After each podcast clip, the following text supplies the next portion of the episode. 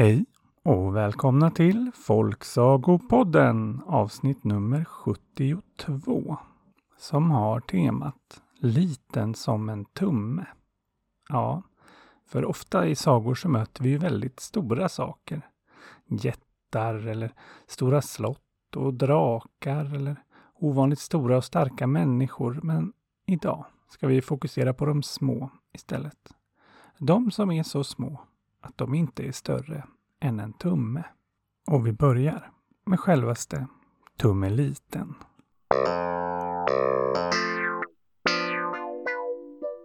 Det var en gång en man och en hustru som bodde i en stuga i utkanten av en skog. Och de hade det ganska bra men de saknade ändå något. Och en kväll när de satt i sin stuga och pratade så förde mannen på tal det som han tyckte saknades. Är det inte lite synd att vi inte har fått ett barn? sa han. För fastän de varit gifta ganska länge så hade de ännu inga barn. Och hans fru höll med och tyckte att ett litet barn vore ju väldigt trevligt och skulle säkert göra deras liv lite roligare där i stugan. Och så satt de där och pratade om hur trevligt det vore med ett litet barn innan de gick och la sig. Och kanske var det någonting magiskt som hade lyssnat på dem. För kort därefter visade det sig att frun väntade barn. Men hennes mage den blev inte så stor som hon hade sett att andras magar blev när de väntade barn. Och det visade sig inte vara så konstigt.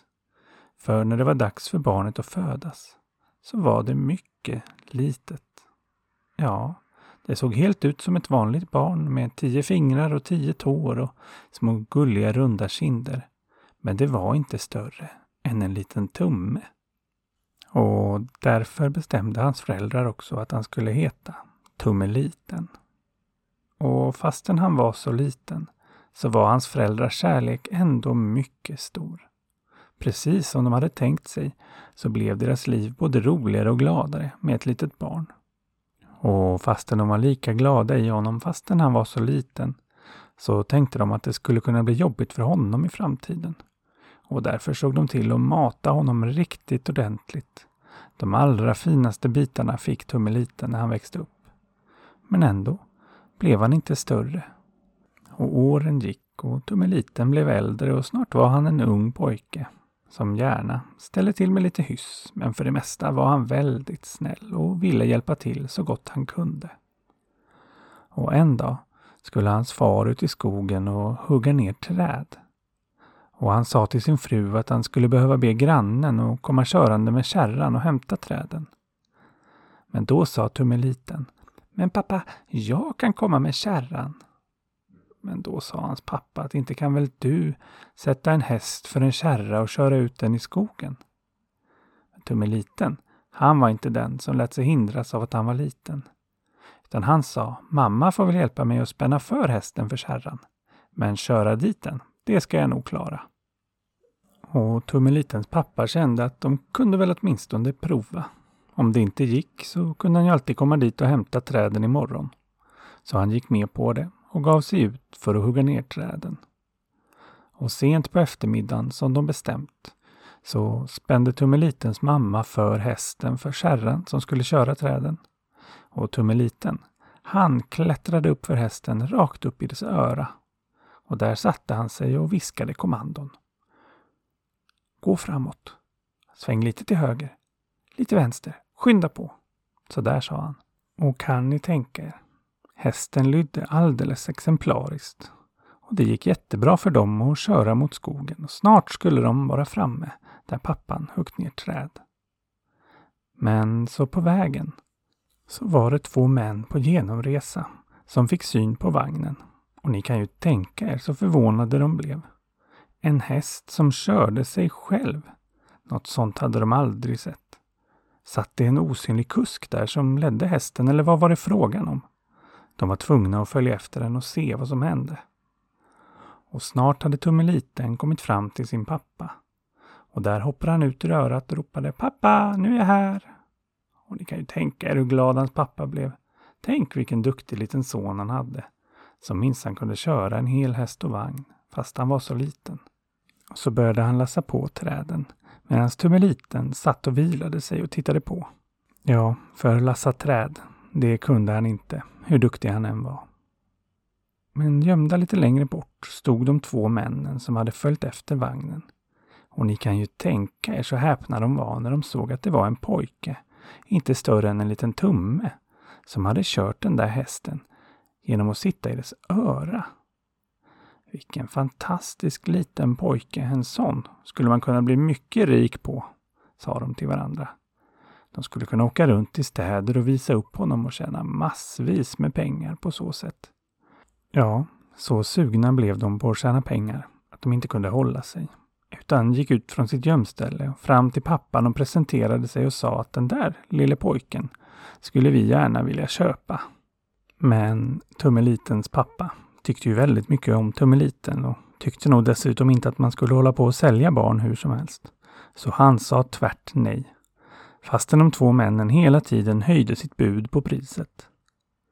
Men Tummeliten, som suttit på hästen och lyssnat, han hoppade över till sin pappas axel, kröp upp till hans öra och viskade Sälj mig! Gör det! Ta ett högt pris så blir vi rika. Jag hittar snabbt ett sätt att komma hem igen. Och pappan, som ju sett hur driftig Tummeliten var, som kunde köra häst och vagn och allt. Han litade på sin son och förhandlade upp priset så högt han kunde. Och så sålde han honom till de två männen. Och de gav pappan en stor summa pengar och satte Tummeliten på den ena mannens hatt.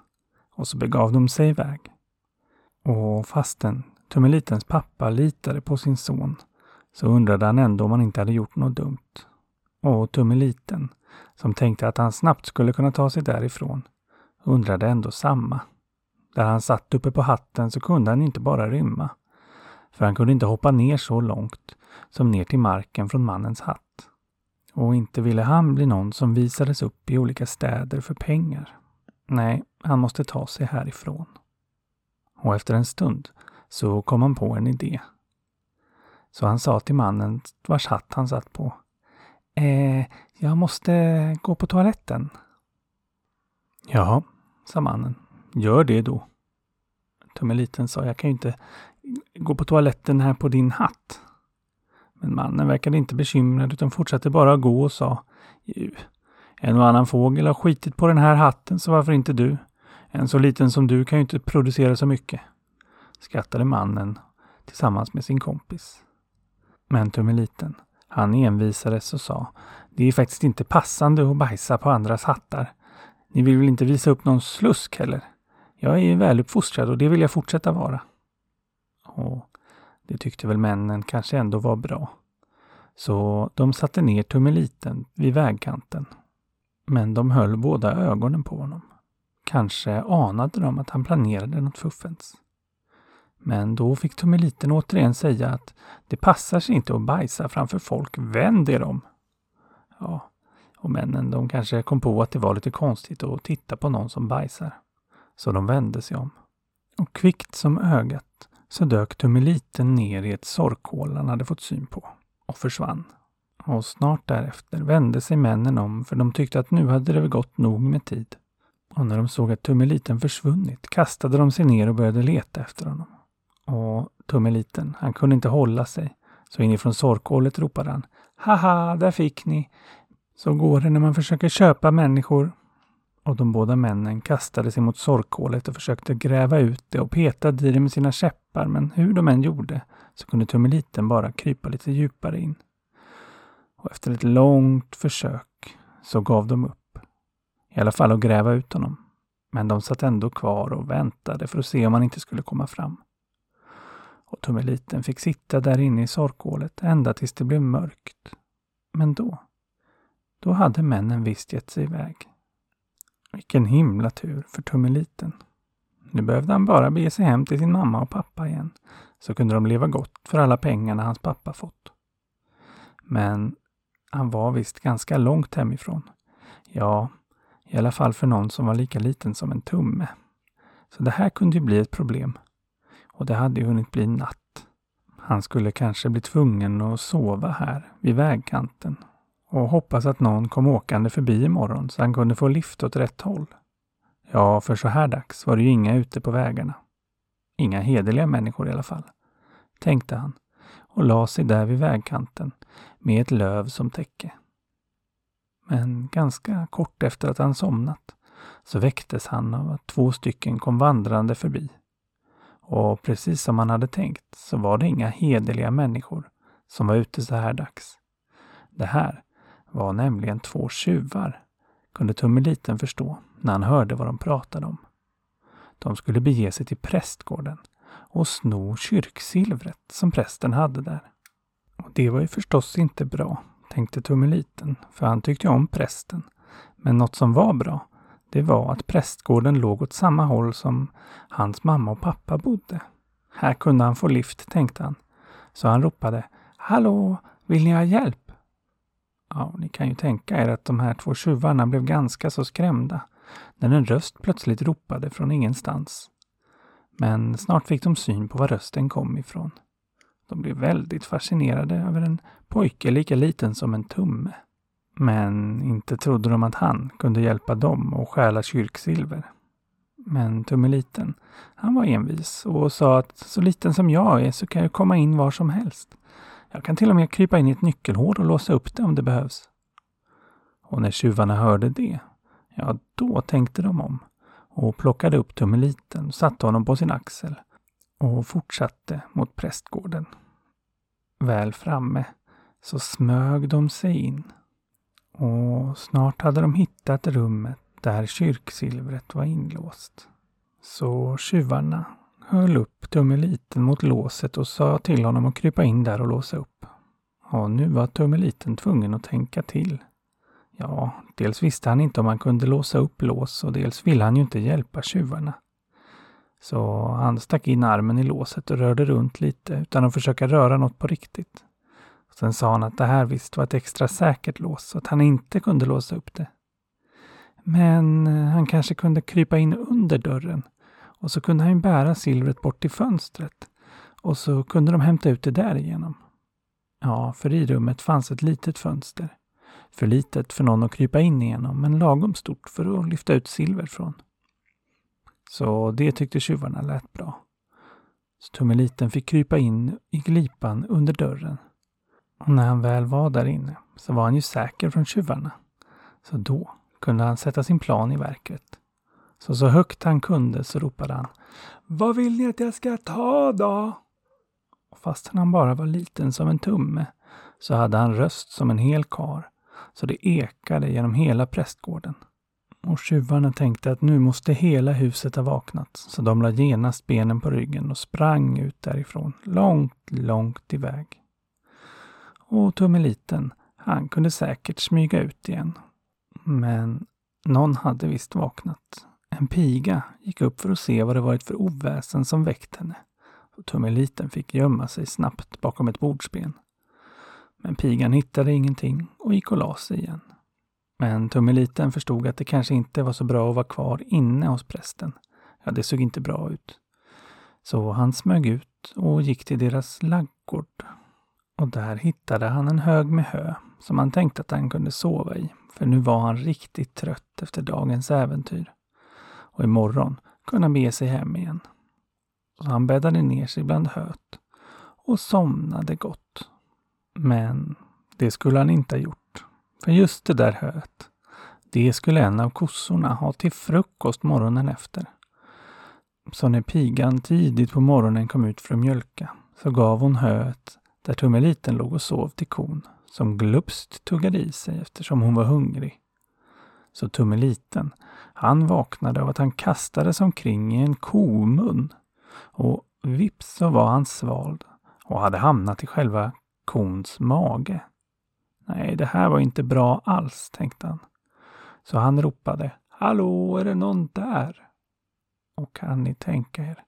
Pigan som satt och mjölkade, hon blev så förskräckt att hon välte både mjölkpall och mjölkbytta och all mjölk rann ut. Och Tummeliten fortsatte att ropa där inifrån magen. Hallå, kan ingen hjälpa mig? Hallå! Och pigan, hon blev alldeles livrädd. En talande ko. Så hon sprang genast till prästen och berättade vad hon hade sett. Och prästen, han tänkte först att pigan hade blivit tokig. Men han följde ändå med henne ut i laggården. Och där hade Tummeliten fortsatt att ropa. Hallå, hjälp mig då snälla! Ropade han. Jag är här i magen. Och prästen, han såg det ju nu med egna ögon. Eller hörde med egna öron. Och förstod genast att det här var något djävulskap. Och är det något som präster måste undvika så är det just djävulskap.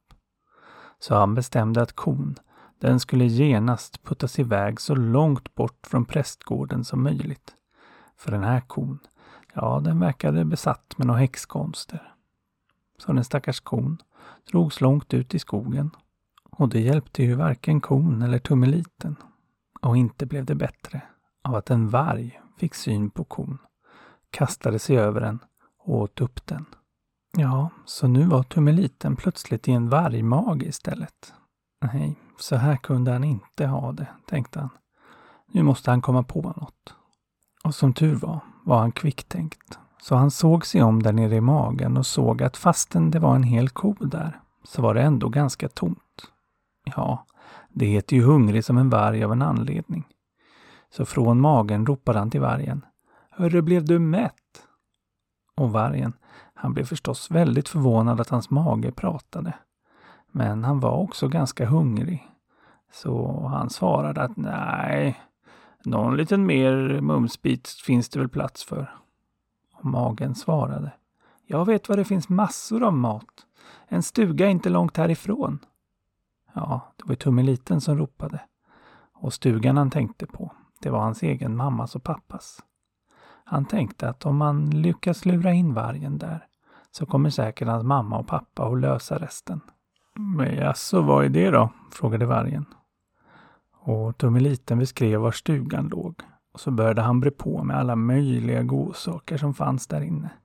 Skinkor och stekar och gåsleverpaté och allt möjligt gott han kunde räkna upp.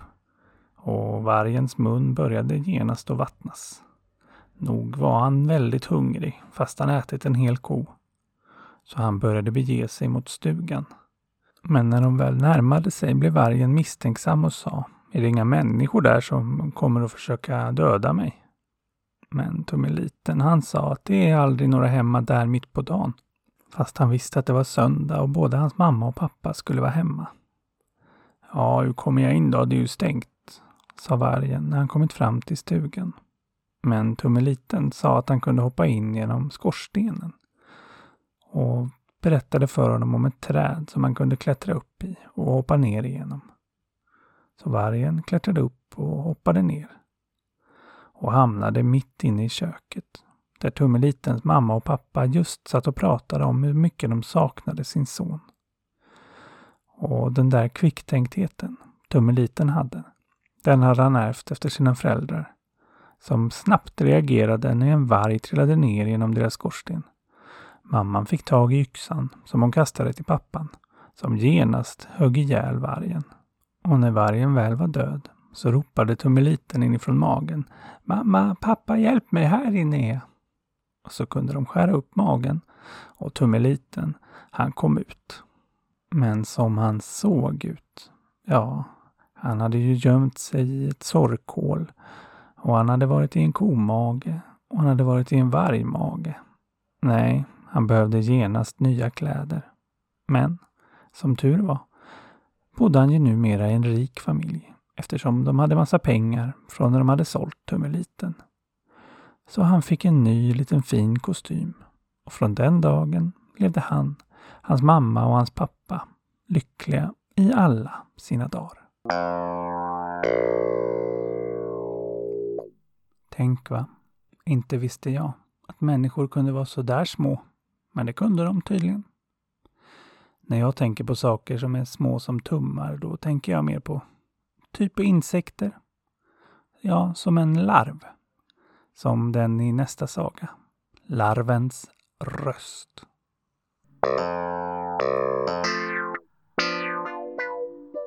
Det var en gång en hare som bodde i en grotta det var en väldigt fin grotta och haren trivdes väldigt bra där. Men så en dag, när haren var ute och gjorde hargrejer, så kom en liten larv krypande in i grottan. Och tyckte också den att det var en väldigt fin grotta. Och att larven skulle passa väldigt bra att bo där. Ja, tyckte hon själv alltså. Så hon gjorde sig helt enkelt hemma där i grottan. Och medan hon höll på och bökade runt så upptäckte hon någonting spännande. Att stod man djupast inne i grottan så ekade det väldigt roligt när man pratade.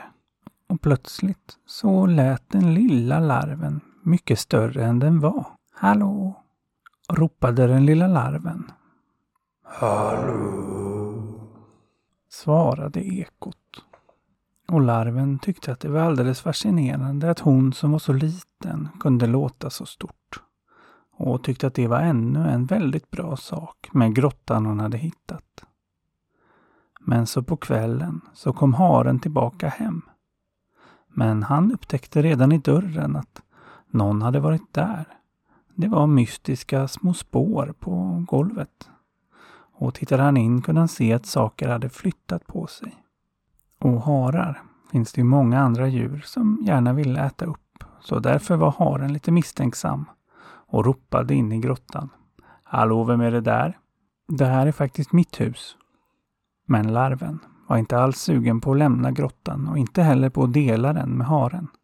Så hon ställde sig djupast in där ekot var och så ropade hon. Jag är det största och farligaste djuret som finns. Jag kan mosa noshörningar och trampa ner elefanter. Och ekot bar ljudet ut till grottans öppning där haren stod, som hörde. Jag är det största och farligaste djuret som finns. Jag kan mosa noshörningar och trampa ner elefanter. Och ni kan ju tänka er att haren blev livrädd och sprang så fort han kunde därifrån. För inte kan en hare rå på ett sådär farligt djur, tänkte han. Och istället fick han sova hos sin kompis schakalen, som ju var mycket större än haren och dessutom hade klor och vassa tänder och sånt. Så haren frågade också om inte schakalen kunde tänkas hjälpa honom att få tillbaka sin grotta. Och schakalen sa att han kunde hjälpa till. Ja, han tänkte nog att haren kanske överdrivit hur farligt det där djuret var. Han visste ju att haren kunde vara lite harig. Så dagen efter begav han sig bort till harens grotta och ropade in. Hörru du, vad är du för en som har snott min kompis hus? Och inifrån grottan hördes snart. Jag är det största och farligaste djuret som finns. Jag kan mosa noshörningar och krossa elefanter. Så schakalen gjorde det enda kloka och sprang snabbt därifrån. Och larven kunde skönt leva vidare där inne i grottan. Och det var väl tur för henne att schakalen sprang iväg. För hon kunde inte låta bli att fnissa lite för sig själv. Hihi, hi. Och ut genom grottan lät det snart. Men schakalen ville ändå inte ge upp och ville gärna att haren skulle få tillbaka sin grotta. Så han gick till sin vän leoparden, som ju var både större och farligare än honom, och frågade om inte hon kunde hjälpa till. Och det kunde hon. Så hon begav sig till harens grotta och ropade in. Vem är du som tagit min väns hus? Kom ut så jag får slåss med dig. Och inifrån grottan så hördes det. Jag är det farligaste djuret av alla. Jag mosar noshörningar och krossar elefanter. Visst kan jag slåss mot dig. Och då ångrade leoparden att hon sagt att hon skulle hjälpa till och sprang genast därifrån. Ja, och nu började faktiskt haren att ge upp tanken på att få tillbaka sin grotta, även om den varit så väldigt fin. Men det fanns en kvar att fråga. Den tjurigaste och största noshörningen av alla. Ja, det var förstås ingen lätt sak att fråga någon som var så stor och läskig. Men så mycket tyckte haren om sin grotta att han ändå begav sig bort till honom. Eh, det är något läskigt djur som har tagit över min grotta. Kan du hjälpa mig? sa han. Och noshörningen svarade argt. Varför skulle jag hjälpa dig? Jag har inte tid med era smådjur och era problem. Då sa haren att det här djuret sa att det kunde krossa noshörningar. Och då, ja då blev noshörningen förstås väldigt arg. Ingen kan krossa mig, sa han och begav sig genast bort mot grottan. Och när han kom fram ropade han Vem är du som påstår att du kan krossa noshörningar? Kom ut så får jag se dig. Och den lilla larven kröp in längst in i grottan och ropade. Jag är det farligaste av alla djur. Jag kan krossa noshörningar och nosa elefanter. Och så väntade hon nöjt på att noshörningen skulle ge sig iväg. Men noshörningen, han var van att vara mäktigast. Och han ville inte ge upp så lätt. Kom ut då så får jag se dig, ropade han tillbaka. Och nu visste larven inte riktigt vad hon skulle göra. Men hon hade ju inget att förlora, så hon ropade ut.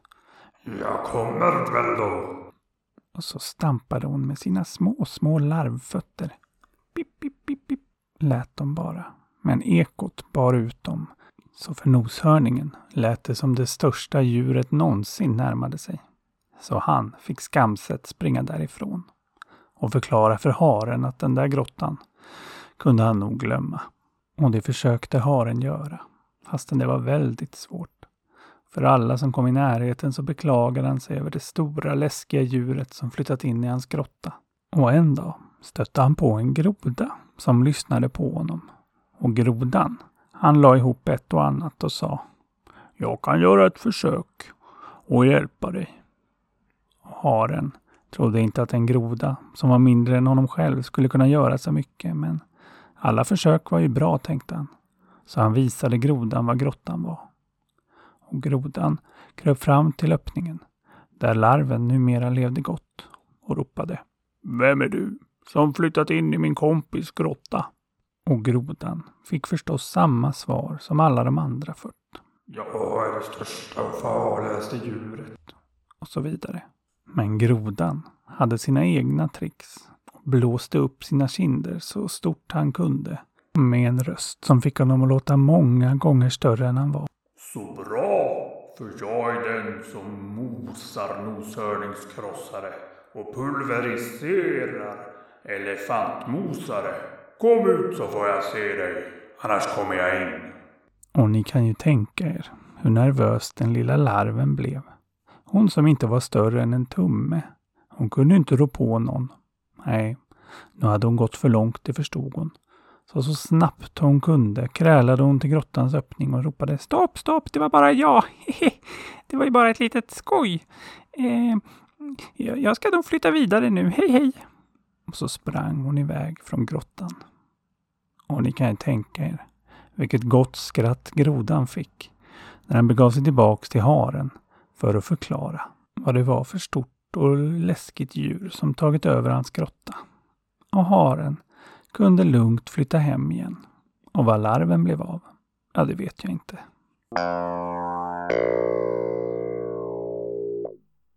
Jaha, vilken lurig liten larv. Fast man är så liten så behöver inte det betyda att man inte kan vara mäktig. Det tycker jag att man kan sammanfatta dagens sagor med. Och nu sitter ni förstås och undrar om temat är liten som en tumme, vart är Tummelisa? Och det ska jag berätta. Hon är inte en folksaga. Tummelisa är skriven av H.C. Andersen och är alltså en så kallad konstsaga. Och sådana har vi haft ibland i podden, men då är de egna avsnitt. Så vem vet, kanske Tummelisa kommer någon dag i Konstsagopodden.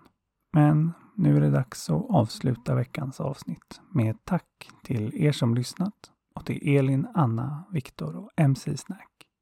Och följ mig gärna på Facebook eller Instagram där jag heter Folksagopodden. Och till nästa gång, lev lyckliga i alla era dagar.